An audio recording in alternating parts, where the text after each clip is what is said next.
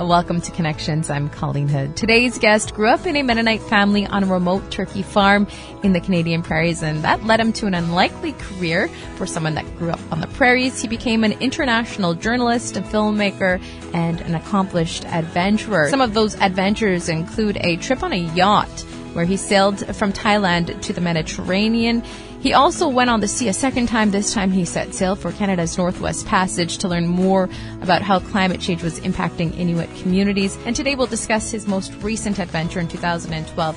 He set off on a personal journey of discovery, riding a motorcycle 45,000 kilometers from Canada to Argentina to learn about his Mennonite identity. We'll hear more about Cameron Dueck's story and why he decided to take that adventure. That's today on Connections. Today we're joined by Cameron Dueck. He's a writer and adventurer. First of all, for those who don't know, who is Cameron Dueck? Tell us a little bit about yourself. Uh, I'm a I'm a Manitoba boy. Uh, I grew up uh, in Interlake and on a farm. I became a journalist, uh, and I went to Red River, became a journalist, and um, I um, went overseas and lived in uh, Chicago and New York and London and Singapore, and now I live in Hong Kong. And uh, the farm or the family I grew up in, I grew up in a Mennonite family. I was born and raised Mennonite, and um, that kind of uh, has always been a big part of my identity. And uh, became a journalist and, and lived in these different cities, and ended up finding out that I kind of have a desire to go on crazy adventures. and so I went on a couple of those, and uh, yeah, that's who that's who I am. I guess I'm a journalist that has lived in a lot of different places and and likes to go on some great adventures and tell the stories to as many people as will listen. What's been your favorite part about being a journalist? I think access to people is interesting. Not in a not in a like access to go to, to ask people questions. So I always find it interesting. I always say that you, know, you get access to a lot of powerful people and interesting people and, and influential people and hear and ask them questions. I thought I always thought that was an interesting part of being a journalist. I haven't worked as a journalist for quite a few years. I do not describe myself as a journalist anymore. What drew you to Hong Kong? Well, I lived in Sing. I was in I was in Singapore for a while working as a journalist uh, for Reuters, and uh, I left that job to go sailing. Um, and I sailed from Southeast Asia um, through the Red Sea and and uh, across the Atlantic back to the Caribbean, and was thinking I'd become a, a sailor, a professional sailor. And uh, at the end of that year of sailing, uh, I realized I really missed being a journalist. And so I ended up in London for a while working, and then I, I really missed Asia, and so I came back to Asia, and that was about 15 years ago. You mentioned that you enjoy doing using adventure travel uh, to tell stories about French societies. Can you tell us a little bit more about that and what why that interests you so much? Um, I don't know why it interests me so much. I mean, I think um, so. So in Menno Moto, I talk about uh, my great grandfather Johann. Uh, I call him Johann. His name is John, actually, but I call him Johann in the book. And uh, he came across from Russia on a ship. And that was a great adventure. Obviously, you know, immigration uh, is still an adventure uh, or a, a, traumatic experience, and it was that way back then as well. I think. Um, and so this idea of like adventure and going to places and starting things new and building something and all that uh, definitely was, I think, part of my family, and I think it's a part of the Mennonite culture as well. And so um, a lot of Mennonite a lot of Mennonites, I wanted to say Mennonite men, but I think it's Mennonite men and women, probably. They, um, expressed that through building businesses and creating farms and stuff like that. And I'm pretty lousy businessman. So, um, I went off writing and just went on adventures instead. Uh, you completed a 45,000 kilometer motorcycle journey across the Americas. Um, and that's what you talk about in Menno Moto. Why did you do that?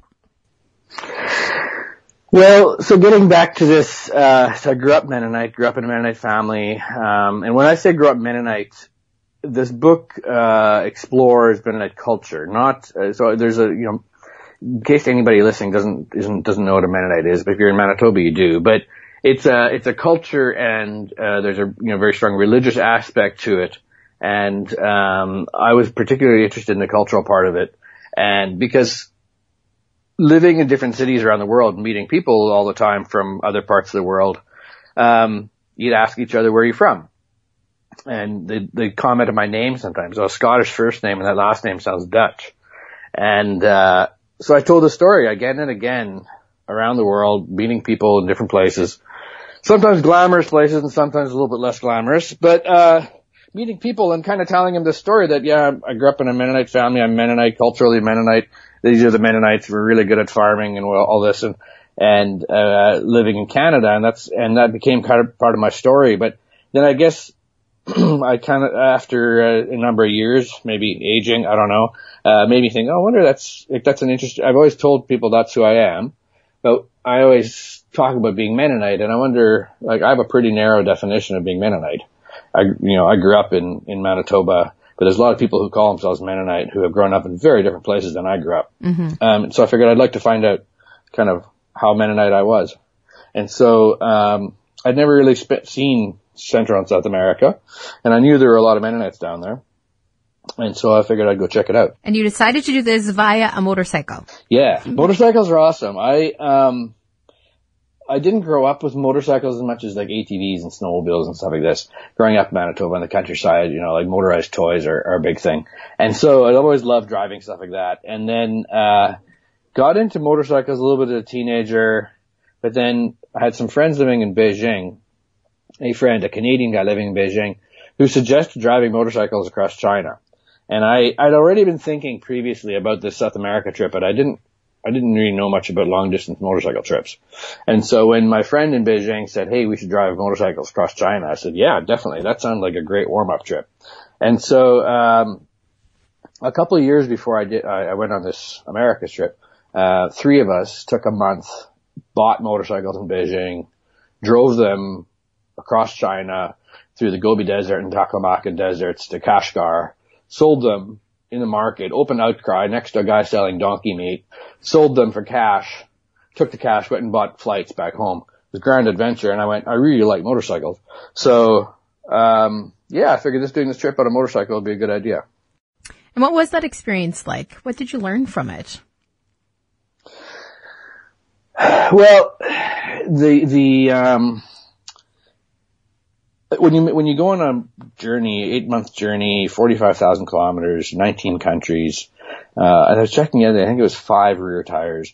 Um, there's a lot of you learn a lot, you learn a lot, and you um, the the the journey kind of gets compartmentalized into different things in your mind. I think in terms of there's the adventure of driving a motorcycle all those kilometers. That was a really cool thing, um, but the whole experience of meeting meeting these Mennonites and kind of uh, trying to immerse myself in their life for sometimes a few weeks at a time.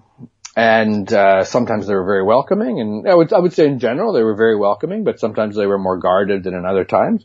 Uh, and just doing that, and so spending time on the on the road alone on a motorcycle, crossing foreign countries, and then diving into these communities where you know, dinner would consist of the exact same sort of dishes my mother used to make and speaking Plattdeutsch, um, the, the Germanic language that the Mennonites speak and all that sort of stuff and doing that for a few weeks and then saying, you know, goodbye, getting back on my motorcycle and then kind of processing all that as I would drive for a week to get to the next sort of place where I knew there were Mennonites living.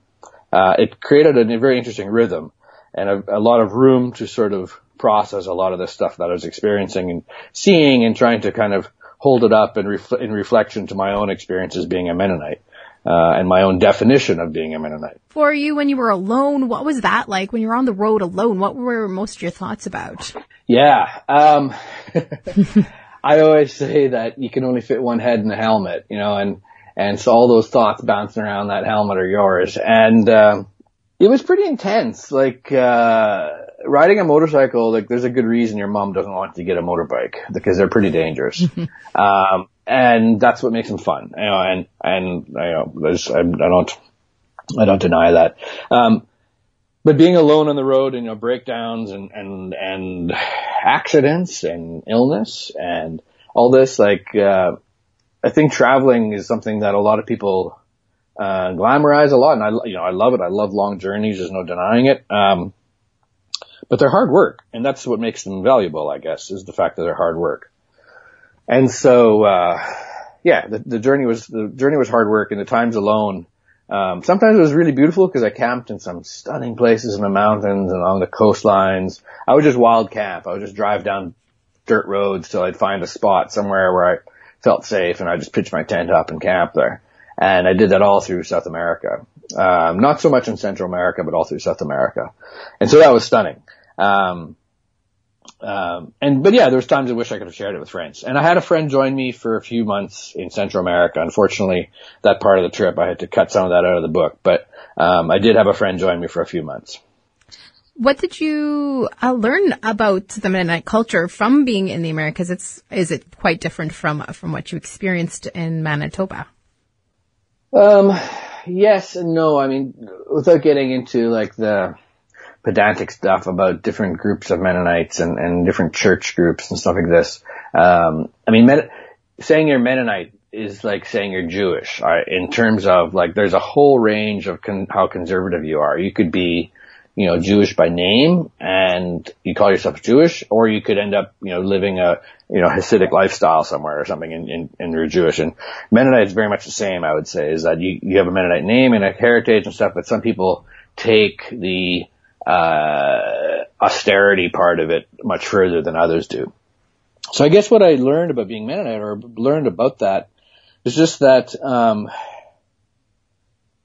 claiming an identity, claiming a title of identity, if you're saying I'm Mennonite, um, that I, it can mean whatever I want it to mean, and and I don't mean to say that in a in a um, devaluing way, but it just I, I met so many Mennonites, and yes, there are common traits. Definitely, I felt like I was among my people many, many, many times, most of the time. But every now and then, you go, I just don't, I can't associate with that. I don't associate myself with that. That's not who I see myself in the through the lens of my culture, and um, and that's okay. Uh, and so that was quite interesting, where you kind of get to examine your culture like that, but examine it in all these different people you meet, and you met some lovely, lovely people. Uh, and, and, uh, definitely a lot of people that I would, I would love to, uh, you know, um, model my life after in, in aspects. But it doesn't necessarily mean that I sat next to them and thought um, that that we're the same kind of Mennonite. I mean, we're, we're different Mennonites. We're different people. We view the things in our culture differently sometimes and value different parts differently. Um, but it was still a pretty beautiful experience to meet all those different people and be able to talk about kind of have this entrance into some really interesting talks about what it meant to be a Mennonite. What was the most memorable moment or experience uh, throughout your journey? That's so impossible. That's an impossible question. You know that. Um,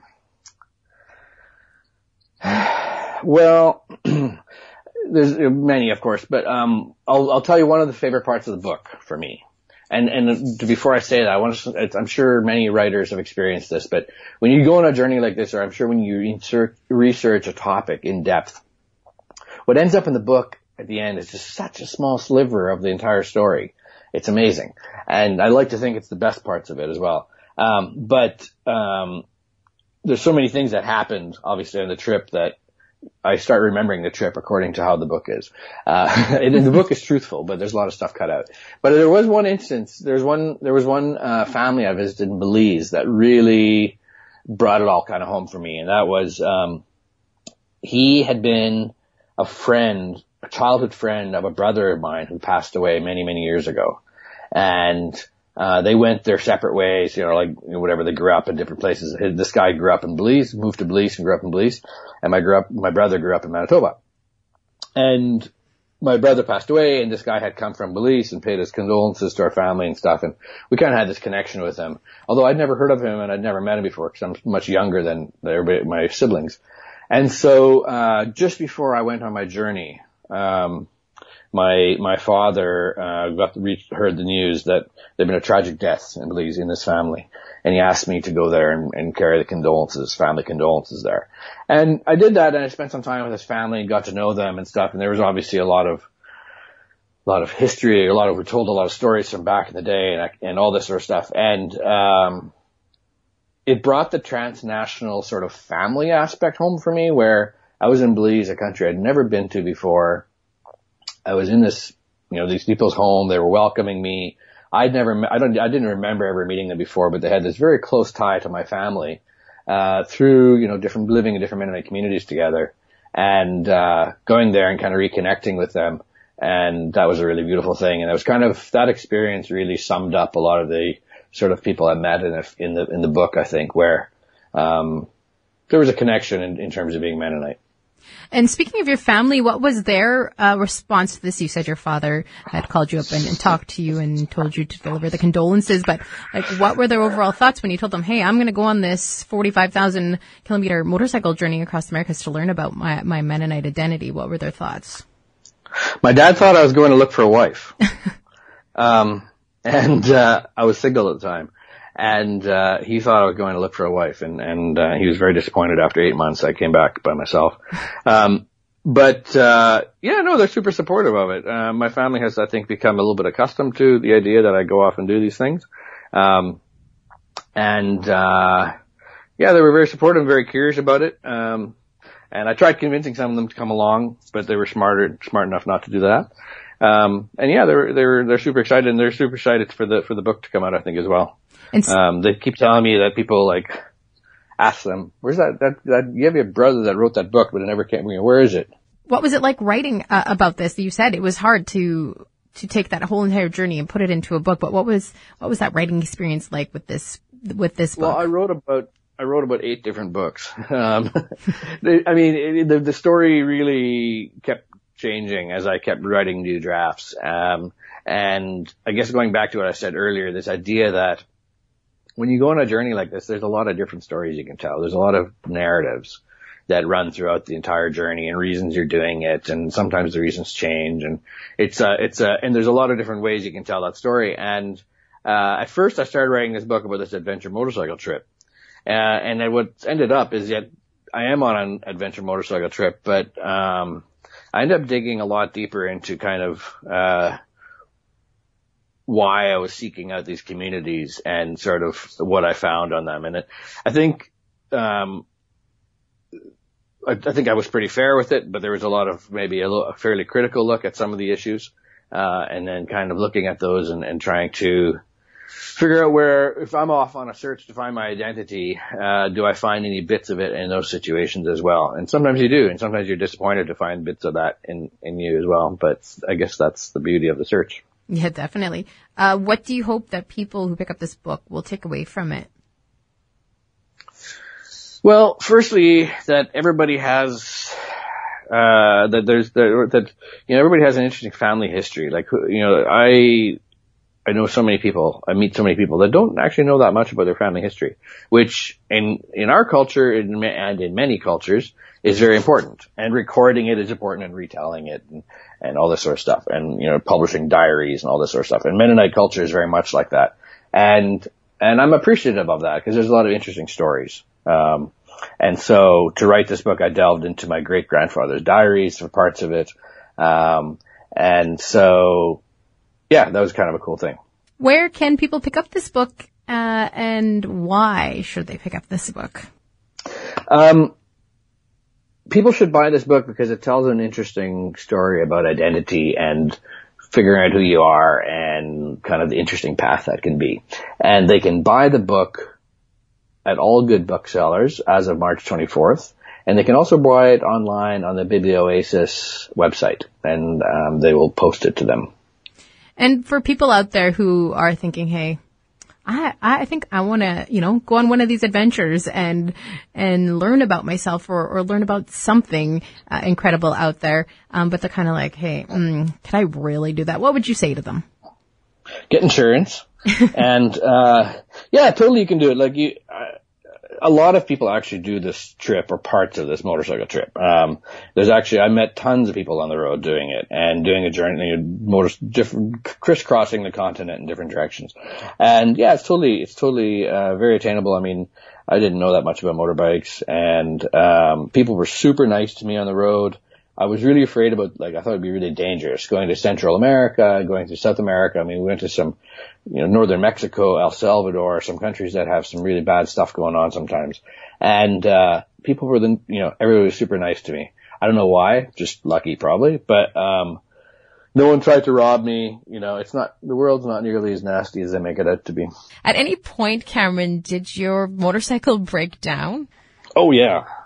Yeah, yeah. I broke down, um, numerous times and, uh, flat, I mean, you have flat tires at the most inopportune times. Of course, it's always pouring rain. Uh, and just, yeah, uh, my suspension blew out, uh, in Texas and, uh, I had to replace, I had a couple of pretty significant crashes. I hit the back of a truck at highway speed at one point in Brazil. Um, wow. that did quite a bit of damage. Um, yeah, the bike was pretty bashed up. I ended up selling it to a Chilean farmer, uh, because I looked at how much it would cost me to ship home and the best price I could potentially get for it back in Canada. And I realized I was better off just selling it in Chile to some guy who was going to use it to like chase sheep. And so that's what I did. Was there any point uh, during that journey and the, during that trek that you ever felt like you wanted to give up? Yes, I, yes, I definitely felt like I wanted to give up. Um, sometimes because just the, the traveling was, I was sick for quite a big chunk of it. Like I had some sort of flu that I just kept driving through and it just lasted for week upon week. Uh, and that was kind of grim. And then having crashes and getting injured and stuff, that wasn't fun being alone in a foreign country and going to the hospital and stuff. And, um, but then there was also like, so the, the book, um, I visited a lot of Mennonites and kind of followed some of the stories that are kind of, I guess, defining Mennonite pop, not pop culture, but kind of the pop view of Mennonites in some way. I mean, there's like, oh, there's TV shows of been breaking Amish and stuff like this. Um, and some of those things that they touch on are real and some of them are not. But so I dug into some of these things and sometimes it took me to places that, uh, that weren't very pleasant. And there's a, you know, a big chunk of the book is several chapters about a, um, very broad-based, uh, sexual assault, a large, uh, numerous, numerous victims and numerous perpetrator, uh, sexual assault that took place in colonies in Bolivia.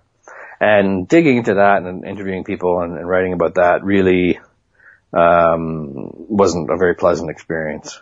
Um, and so things like that, then when you go hit on the, when you're on the road and you're digging, you know, either whether it's physical exhaustion or mental exhaustion or just tired of asking yourself questions when you're alone on your, with your head's alone in the helmet and you're going down the highway. Um, there were definitely times I wanted to turn around and come home. Yes. And what was it that really kept you going then? Well, I said I'd do it. Uh, I'm a very, uh, I guess I'm pathetically proud. Uh, I kind of said that I was going to drive my motorcycle to the tip of South America, um, and visit all these places. And so I thought the least I could do is just to, to push on and, and do that. And yeah, I don't know. I just, personal goal. I just wanted to get down to Ushuaia.